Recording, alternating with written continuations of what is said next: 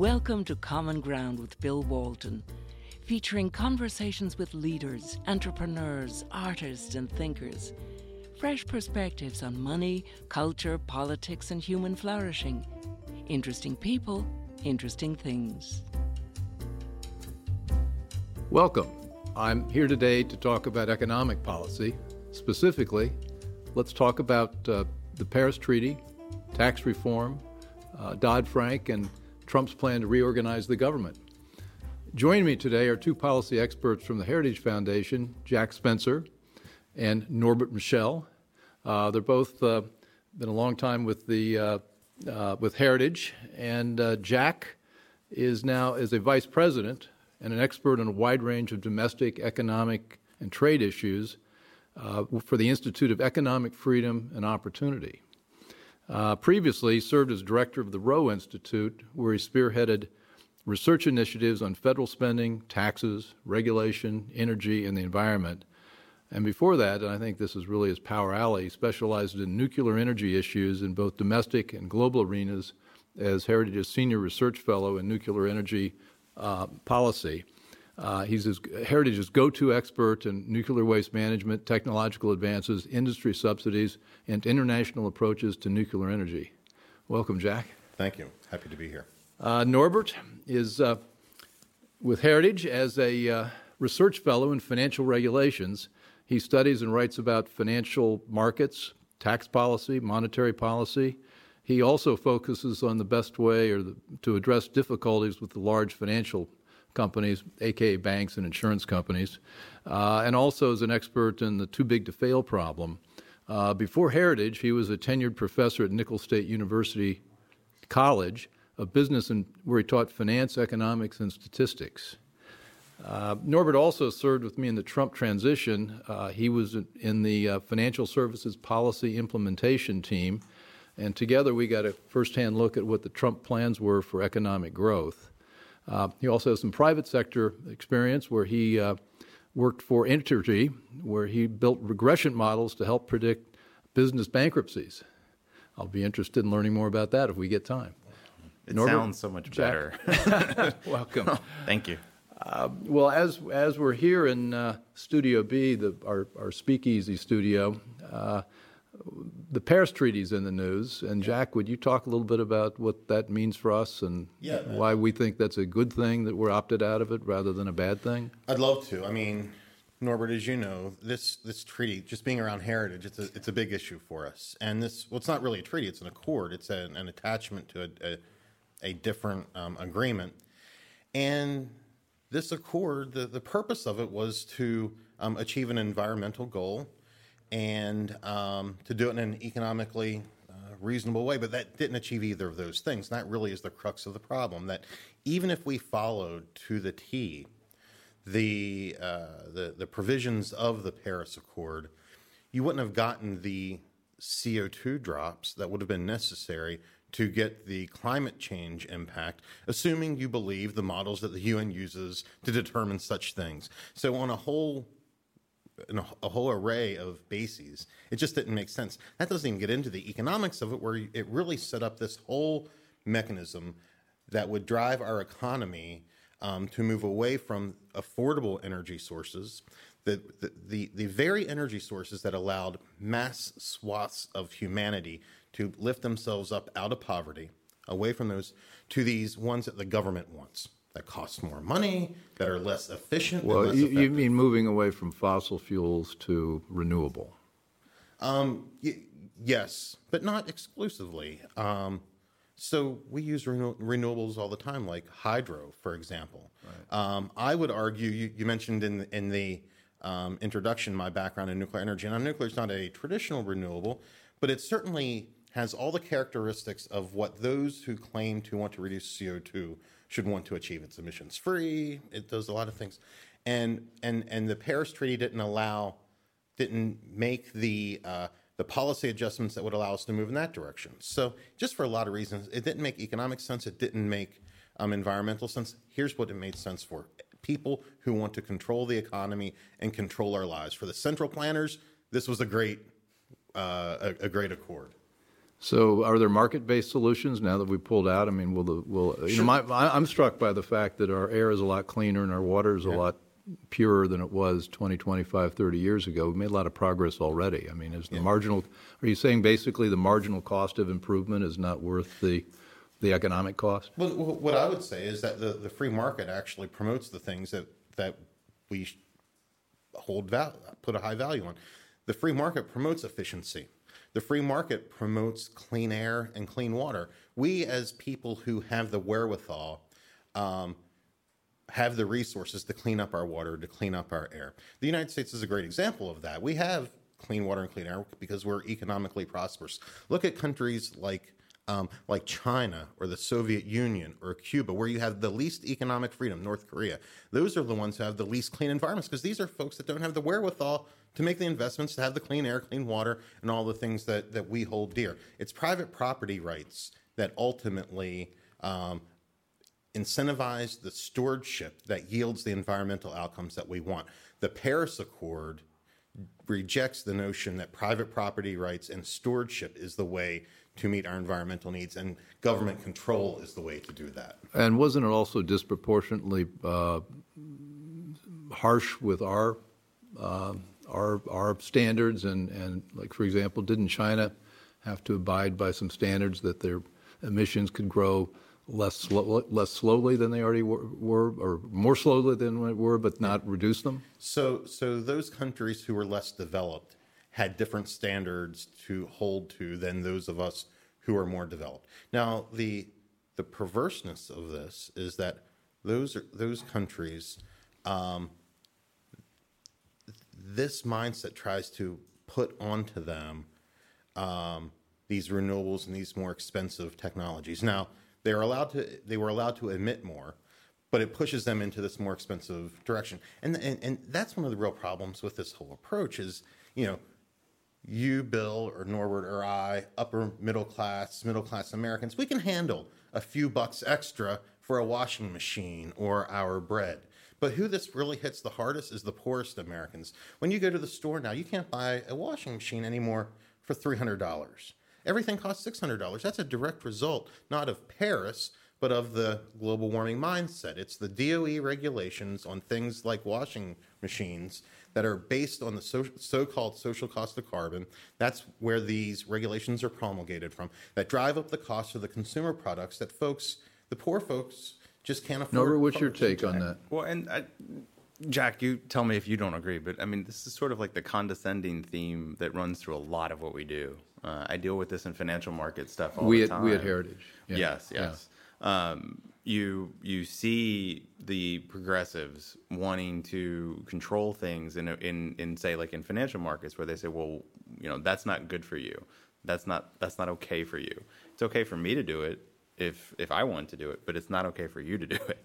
And you know, you don't have um, you don't want to let those other people have products, and you say things, or they not you, me, they'll say things like, "Well, it's not okay for those those groups to have uh, access to the same types of credit that I have. We have to give them something else." So this was and, what this was what what Trump ran on then. I oh, mean, yeah. He basically said the policies that are good for the elites are not good for the rest of the country. Right. And the Paris Treaty was Exhibit A of a policy that the elites liked and the, and the rest of the country did not. Exactly.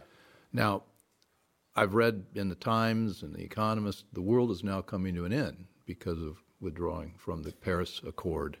Uh, what's really going to happen? I mean, what's the practical effect of uh, us not going forward with uh, the Paris people? Well, from an environmental standpoint, that was what I was saying. There will be none because there's nothing in the Paris Accord that would have yielded the outcomes that the global warming alarmists wanted to achieve. Um, so even based on their models, their predictions, pulling out of the accord will have no impact. Now, I will argue it will have a positive environmental impact because it gives us more economic wherewithal to adapt to whatever the environment brings in the future, whether it's um, something caused by global warming, which I, I, I don't think that that's the case, or however we we we well, whatever the world. Uh, well, as, as, I like to say, I think we're all environmentalists now. It's just a question of the cost benefit of each thing. Mm-hmm. And if you've got 99.9 percent of something accomplished, what's that cost of the extra one tenth of one percent? Right. And that's sort of what we're talking about. Yeah. Probably so. And there's just this attitude of if we don't have the regulation in place, uh, you know, American companies are going to start polluting rivers and poisoning the water, which it doesn't really work that way. Uh, that's that's not what people want to do. Well, I, I it's hard to. It's uh, anyway. We, we will go forward, and I think we'll hopefully. I mean, does does Heritage have uh, an economic? Uh, I'm sorry, an environmental policy plan? I mean, do you have something outlined? What would that be? Yeah, what would be a free market uh, alternative to something like the Paris Accord? We believe in private property rights and stewardship. That that individuals owning um, property provides the right incentives to um, to protect that. We think that prosperity gives society the wherewithal to uh, to protect water and air and, and those sorts of things. Now, so, so that's the underlying philosophy of our approach to the environment. But that, now we've had since since the early '70s layer upon layer of environmental regulation. So we have a regulatory rollback piece of that that would fit, un, fit under the rubric of our environmental policy. What's an example of what might be rolled back? Um, NEPA, the National Environmental Policy Act, which it's a one uh, uh, it's a very short bill, um, but it has led to reams and reams and reams of paperwork in order to do any project that the gov- that the federal government has any involvement in.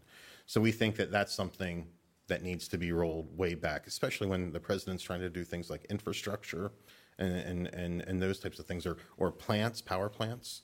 Um, those are all projects that require a NEPA report to be done. So we need to, to roll that back.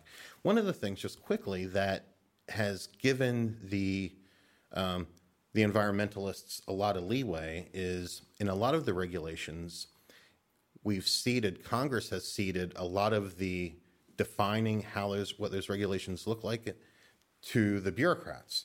So, for example, the Clean Water Act, which um, you know, it, it, it, gives to the bureaucrats the ability to define what falls under the jurisdiction of the EPA under the Clean Water Act.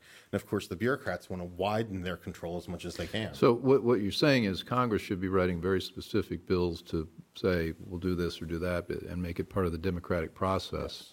Yes. And when you delegate it to an administrative uh, agency, you basically have taken out of that uh, you've taken that out of the process. Right, and you get what we have now, which is this expanding administrative state, which has all of the um, problems that, that we as free marketers would would, would argue. Well, I want to come back to what we mean by the administrative state, but uh, Nora, you talked about this creeping uh, um, regulatory whatever in terms of the financial markets, and that's really your power alley.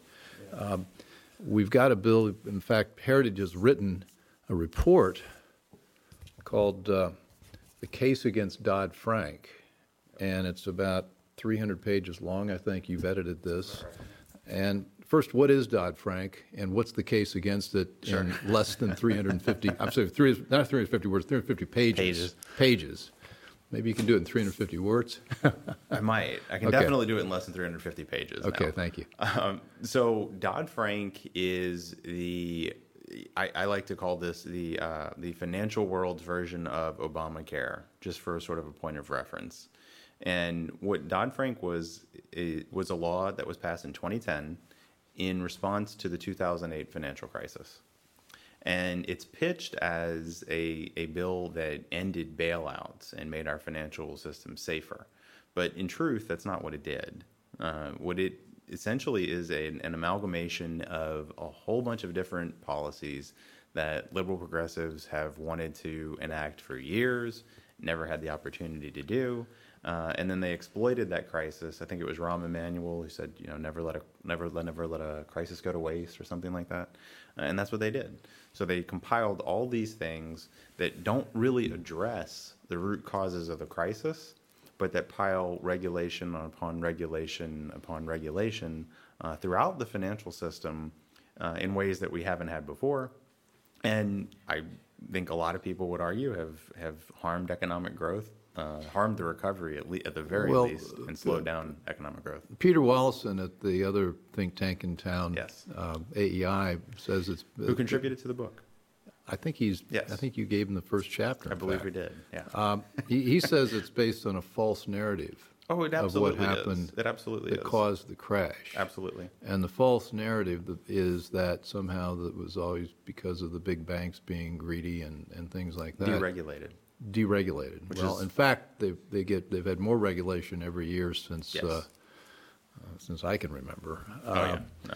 But that the root causes were we had government policies that were promoting unaffordable housing Oh, yeah. or affordable housing, whichever way you wanted to put it. And, Yeah. and Fannie Mae and Freddie Mac were about 50, 55, 60 percent of the of their book um, were sub what do we call it? subprime loans.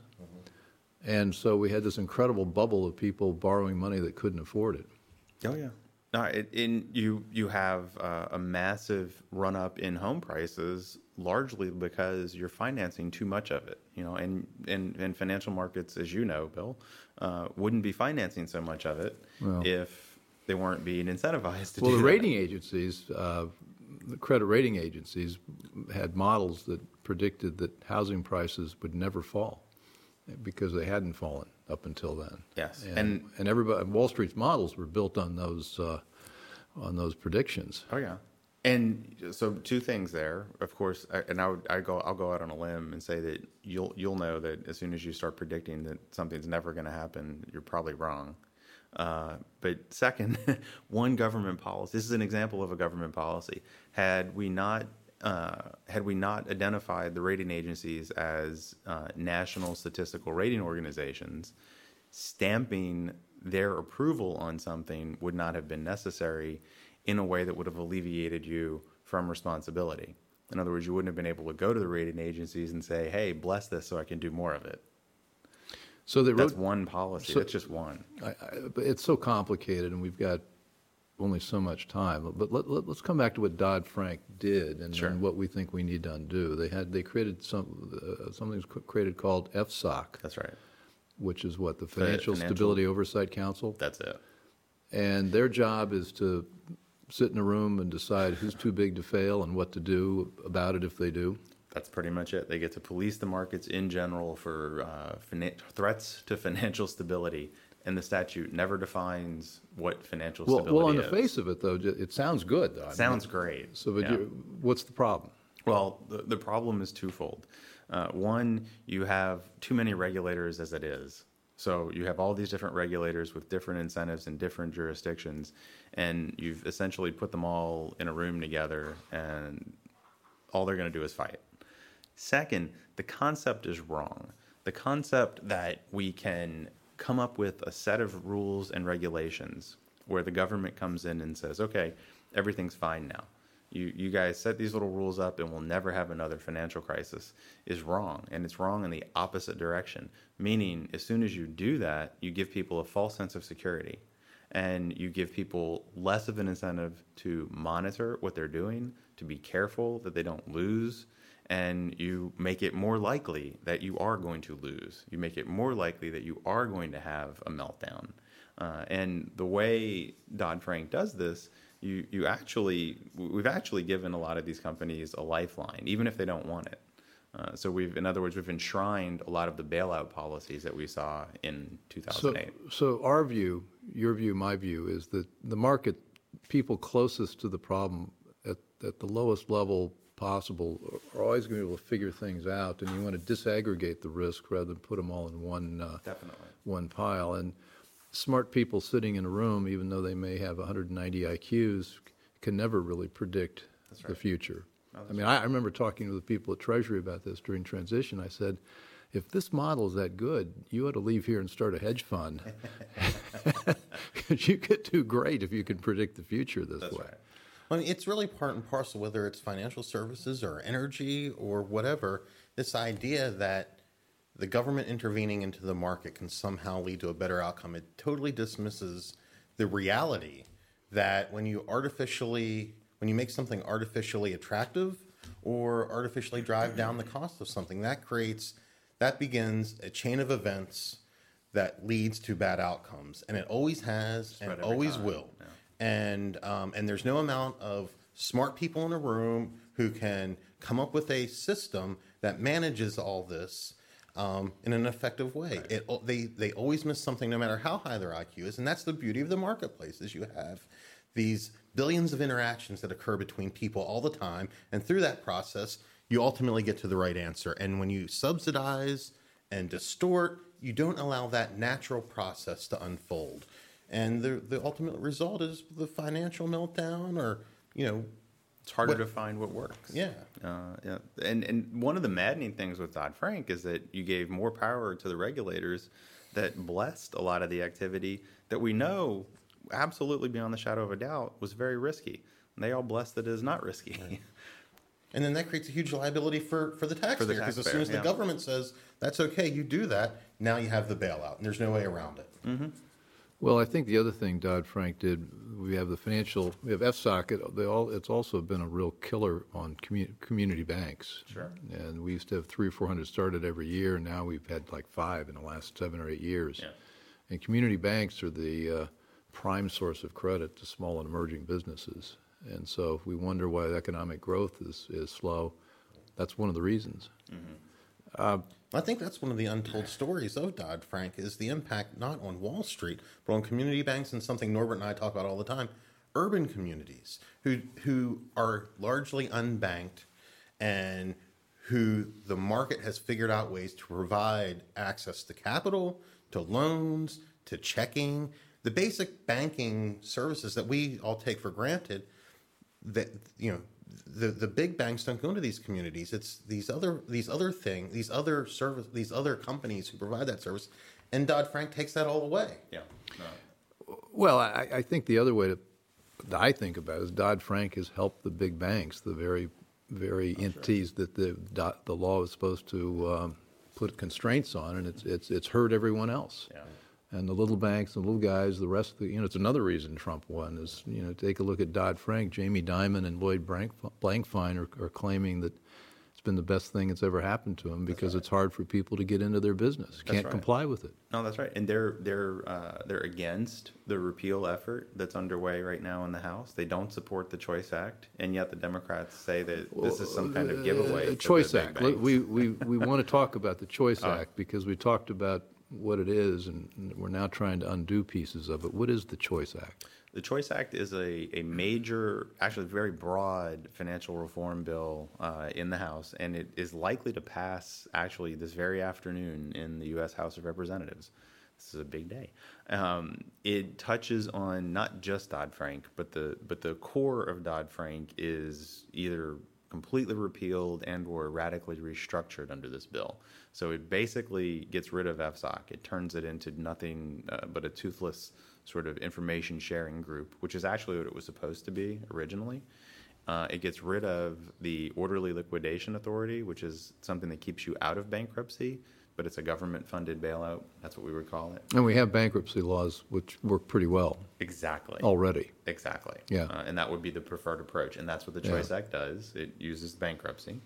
Uh, it radically restructures the Consumer Financial Protection Bureau, which is one of the most out of control, unaccountable agencies we've ever had. And it is actually the one that is putting the, uh, the clamps on what really works well in a lot of the urban communities.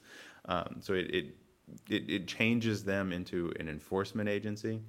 Um, we had many, many consumer protection laws before Dodd Frank, and basically, this uh, the Choice Act would just sort of consolidate everything uh, underneath this uh, the, the CFPB and give it a new mission, so it wouldn't be able to make the rules uh, that that do these damaging things. And there are, are also some other pieces of Dodd Frank uh, that the Choice Act gets rid of, but it also makes a lot of small business entrepreneurial capital uh, changes as well. But the, the House will pass it. Will the Senate pass it? Will Dodd, will Dodd Frank then have this to contend with? Will Donald Trump sign the bill? Uh, yes, no. so the Senate will not pass the Choice Act. Okay. Uh, they won't get 60 votes, unfortunately, uh, with something that looks just like the Choice Act. So what's going to have to happen is the Senate is going to have to take up pieces of the Choice Act in a reconciliation process, and the that and that's a good thing because we can still get some some really good reforms done. But the bad thing is that the only thing that they can put in those reconciliation bills is something that has a budgetary impact. Um, but the, the, the core part of Dodd Frank, the, the choice addresses that I'm talking about here with Title One, Title Two, and CFPB, uh, um, those things can likely be done in reconciliation. And we won't know until they go forward with the process. But it, it looks like there's actually better than a 50 50 shot uh, that some of that happens. And Trump would sign that, I believe. Let's talk about tax reform. We've got much, it's much on everybody's mind. We've talked a little bit about Dodd Frank, but I, I think the tax reform actually seems like it might happen. And there's a, one- do one of you want to summarize what it is that's on the table and what, how you think the prospects might evolve? Um, I'll, I'll I'll give a quick summary, but Norbert, you can you can follow up. There are basically um, there are a couple of plans out there. The most robust plan is the one uh, from the House, the Speaker and, and Chairman uh, Brady from the House Ways and Means Committee, which they call the Blueprint, which is a good plan. It reduces rates, gets corporate rates down to I think twenty percent, has full expensing, it goes territorial. Um, those are all the things that we want. On the individual side, it um, reduces the number of brackets, um, and it ends, for the most part, um, double taxation on savings and investment. All the things that we want. Now, there is the controversial border adjustment tax that um, is associated with that, and and um, that has its own set of issues associated with it. But by and large, we like that. We like the the Brady plan. Then you have the tax, the the Trump plan. The Trump plan's a, the, a big tax cut. Um, it drives corporate rates down to 15%. Now, we would argue there should be no corporate rate. But if you're going from the highest in the world down to 15, that's pretty good. Um, the OECD average is 20 ish, give or take. The lowest in the world is Ireland at 12.5, so 12.4 would be awesome. Um, and now it doesn't have expensing, and it uh, has it, it has fewer individual rates, drives the the individual individual rates up three. I think but, it's three brackets, but right? but there's a zero too, so kind of four. Oh, okay, okay. So it's a, it's a fine plan. The, the the the problem, I'll call it a problem, but it's not really a problem with it with the Trump plan, is that it's a tax cut, which makes which makes the legislative piece of it more challenging. You need to do you probably need to do ta- good tax reform through reconciliation, where you don't have to get sixty votes in the Senate. The the Brady plan um, is revenue neutral with the border adjustment tax. Now, some of us don't think within the context of the Brady plan we should pursue the border adjustment tax, which means that you need to think more. Uh, need to think more about how to use the reconciliation vehicle to get that through, but we think that there are ways around that process. So that's sort of a, a rundown. Oh, then on the Senate side, you, you don't have really a plan yet, but the um, the basic ideas that seem to be emerging in the Senate is um, uh, focusing on on on the corporate side, and we'll see what what, what ends up there. Well, the- oh, corporate integration is what they The, the reason, the reason we care about all this stuff, and I would include Paris Treaty and, and uh, Dodd-Frank with this, is we care about economic growth. And both the Paris Treaty and Dodd-Frank, we think, are one of the reasons the economy is growing at such an anemic rate. Which of these tax plans would, would, would be the best? It sounds like the Brady plan would be, to me, the best one. I wouldn't characterize one or the other as the best. I think that they are both actually would be both very good, um, and I'll tell you why. I'm not. I'm not just. Tra- I'm not just straddling a fence here. I'll tell you where our tax experts believe we're going to get the most economic growth is out of the corporate side, and both plans um, are pretty good on the corporate side. On the Trump side, you have the lower rate, but you don't have expensing. On the blueprint side, you have expensing. You still have a low rate, but not as low. Um, both, I believe, are territorial. I know the Brady plan is. So those are the So, three so they're both good, but so the, the corporate side is, we like that, why? Lower, lower corporate tax rate makes us competitive with the rest of the world. Yes. It causes U.S. corporations to stay in the United States, and it makes it more attractive for multinationals outside the United States to come here. Exactly. And it also gives them more capital to reinvest in their business. And I think this is going to be coupled with something about repatriating something like two trillion dollars of, of corporate profits that are overseas because and stuck there because of the tax uh, situation. Yeah, at a lower rate. So bring that over as a one time, a one time repatriation. Would would that make a big difference? I, I, I, I don't know that it would, um, and the reason is is because there's our our companies don't have a lack of capital. We have capital now. We want that money to come back in, but we want the market to determine that. And there's clearly a barrier now for that money to come back in. What we need is to reduce regulation. We need a we need a tax system that's simple and low and doesn't incentive. It doesn't bias against investment. And if you do those things, then you start getting the capital being spent, and if and we'll bring that stuff back as we need it. do, do any of these plans do anything about simplifying the tax code? I mean, I which one is? Oh yeah, I think I think all of them do for, uh, do simplify the tax code to a degree. Um, I don't know that we have enough specifics yet on the president's plan, but I mean, even if you just go from you know from from five brackets to three, that's that's helping. And if you're going to um, eliminate some stuff on the corporate side, that that's going to help. So, but I think we would need more specifics. Correct me if I'm I, wrong. I don't know. My take of most of it's small ball in terms of really simplifying things. I mean, one of the tasks I had in transition was to talk with the people at the IRS, and I asked them what would make what would make the IRS a lot more effective and and make people happier about what the IRS is. And they said to every single one in the room said, if you could simplify the tax code, it would make lives better for everybody in this oh, country. When you've got billions of man hours, maybe that's an exaggeration, preparing, or people hours preparing taxes, oh, and corporations, I mean, I don't know how much money they spend trying to avoid taxes. I mean, the nominal rate's thirty-five percent, but most of them, many of them don't pay any tax. And the actual rate after deductions is closer to twelve or fifteen percent. after spending a whole lot of money, right? Yeah, so why don't you just lower the rate, get rid of all this, all the Yeah. junk, and uh, get rid of all the tax lawyers, and make them get a real job? I think that's what they're that's what they're trying to do.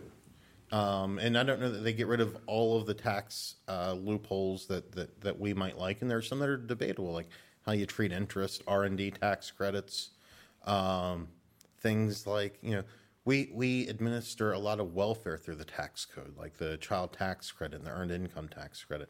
Those are all debates that are going to unfold as more details of the plans um, emerge, and as the plans go from an, a plan to an actual piece of legislation, that'll all be, be part of the litigation that occurs as this unfolds.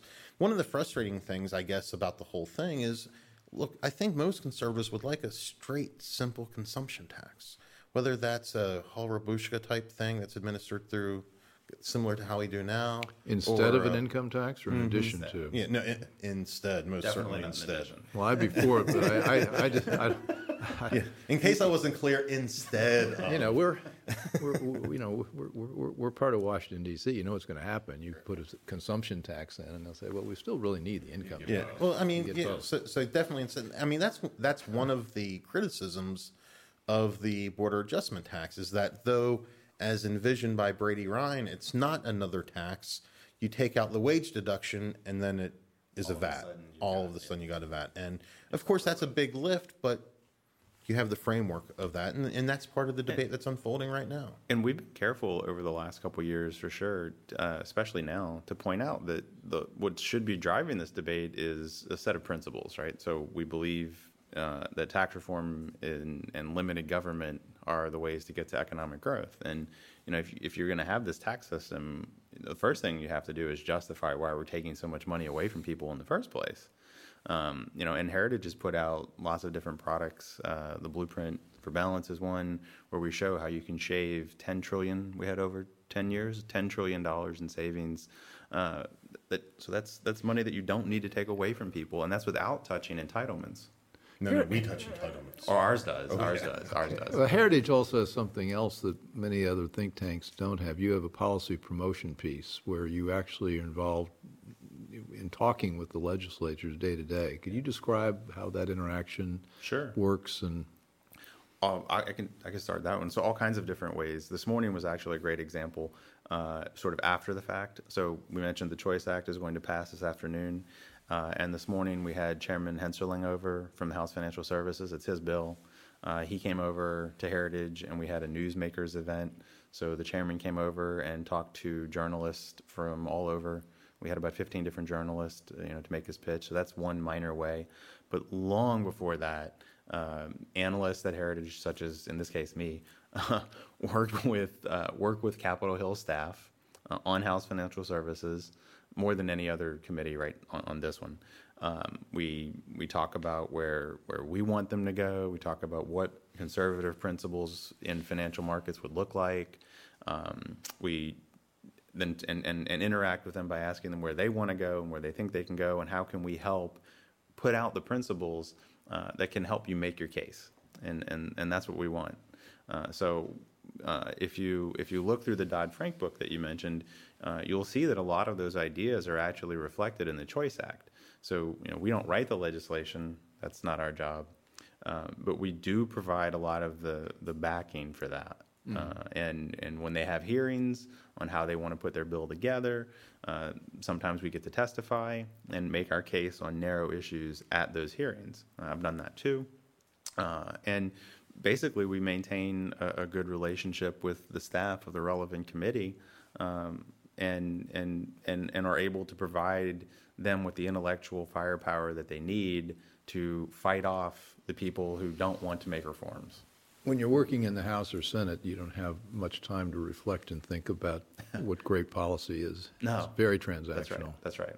That's but right. if when we when, if and, we're doing our job correctly, we will have done that intellectual foundation building well beforehand, so that as these debates unfold, yeah. we're able to provide the derivative products that go straight after. Right. Where the debate is, and Norbert used the word in there, it's relationships. One of the things that makes Heritage different is that we have as a we have departments who develop relationships in the media, on the Hill, in the executive branch. You know, you mentioned the transition. We were, you know, a bunch of us were in the transition, and those are relationships that still today are helping us understand where the debate is, not just where it's unfolding, but what are the issues that we need to be hitting on as these discussions are happening in the Oval Office or wherever they're happening. And we're able then to use our outreach to develop products and lines of argument that fit right into where that debate is unfolding behind closed doors. Well, that brings me to the, the final topic today, which is talking about Trump's plan to reorganize the government. And he put out to get a proposal, basically sort of an RFP, saying, "Would people give us your ideas?" Seems to me like Heritage touches more pieces of the government than almost any other think tank. I think every, any other think tank. I don't have to qualify it. Uh, what is what's at stake here? What what's he asking for, and what are the elements of it, and what do you what do you see as a possible uh, good outcome from this? There's a lot at stake. Um, what the president asked for, well, like you said, he asked all of his agencies to look at um, and to come up with plans that get rid of duplication, things the government shouldn't be doing, what can be cut, that sort of stuff. Um, what we took was um, look, the, the, the, agencies are probably not going to do as good a job as we would like them to do. And because of those relationships, we know that there are folks who would like to see a good conservative plan. So we're going to put together that good conservative plan. In fact, I have it on my desk right now. I'm reading through it. And it's about this thick, and it goes through all the agencies and all the bureaus and gives good, concrete um, uh, recommendations to do precisely what that executive order asked to do. So what's at stake is this is our opportunity to reshape the government to better meet what to better serve the American people to be a conservative government. And I don't know if we'll be able to get everything that we recommend in there, but we're making the effort and we're going to make it difficult for them not to make real reform.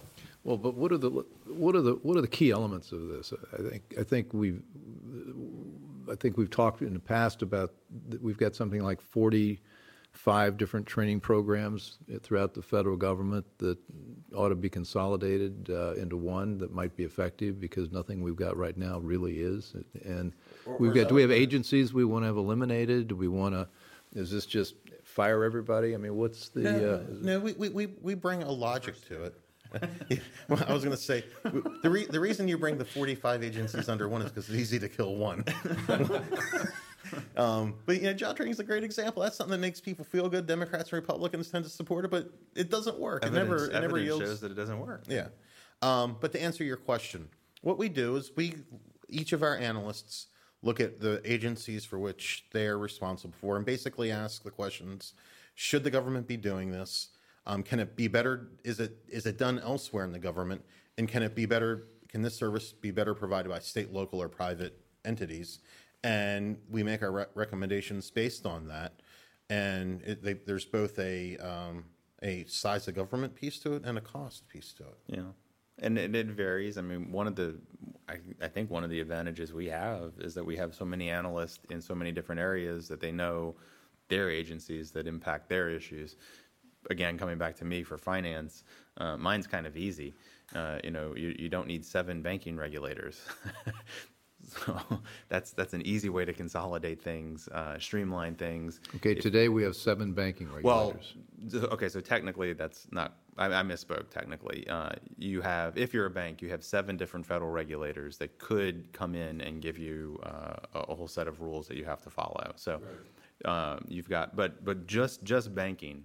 You've got the Federal Reserve, you've got the Comptroller, you've got the FDIC, uh, that are all uh, strictly speaking, banking regulators. All three are federal banking regulators, and there's no really there's no reason that So, you need to so part of your proposal might be, let's, let's combine So that's this one. into one or two or whatever. right.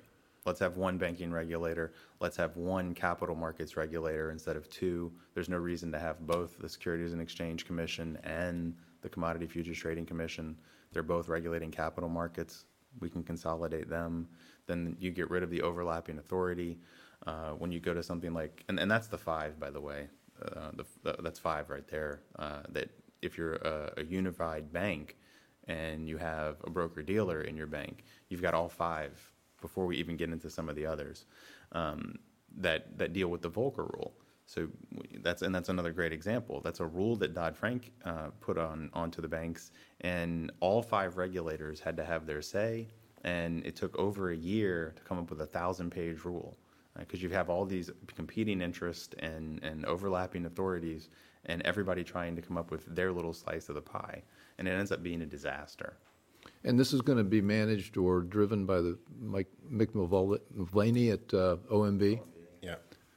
Yes. So he's the one who's doing this, and and that's our audience for this. I mean, it, it- our work will be publicly available, but we are writing it knowing what they want and what they think would, would, would be helpful.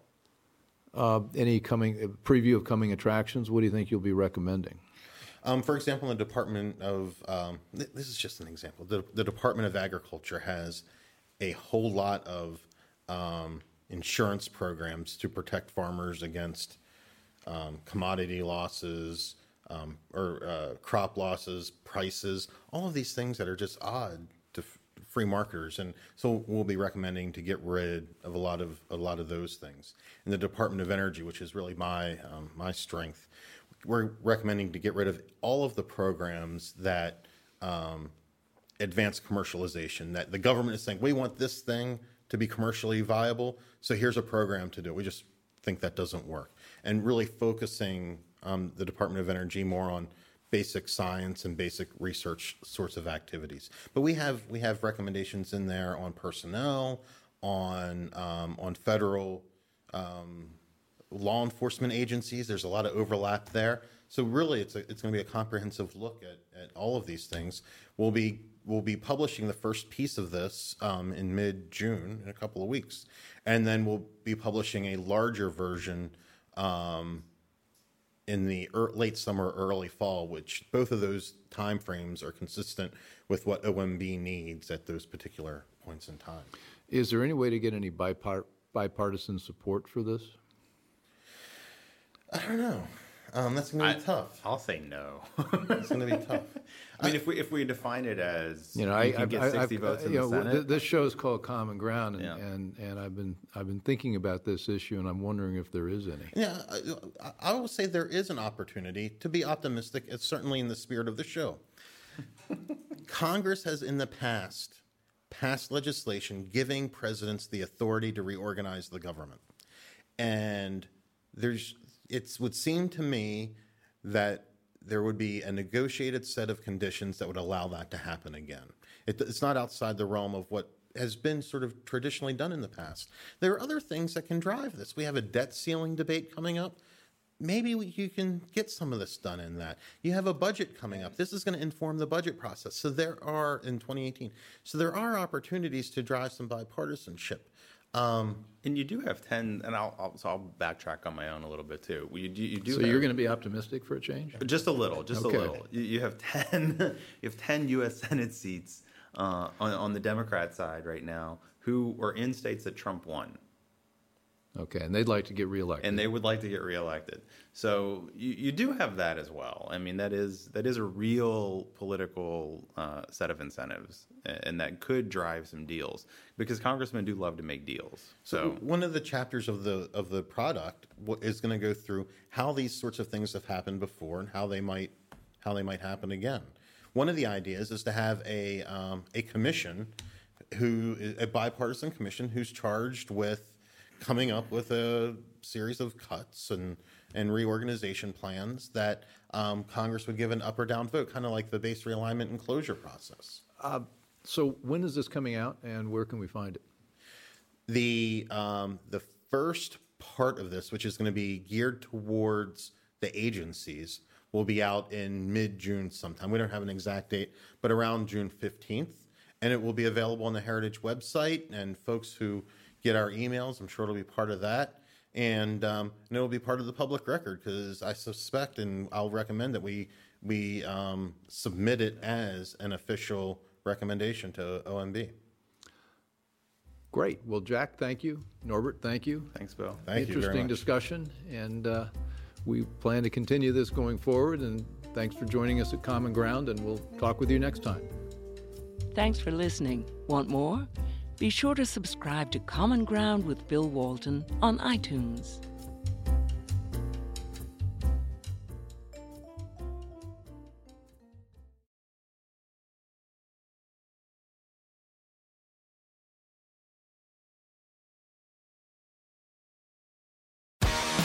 Amazon is hiring near you. Earn a competitive wage and start as soon as seven days. No resume or experience required. Health and safety are a top priority with all of our roles and sites. Amazon is taking precautions in our buildings to keep people healthy. Go to amazon.com slash apply. That's amazon.com slash apply. Amazon is an equal opportunity employer.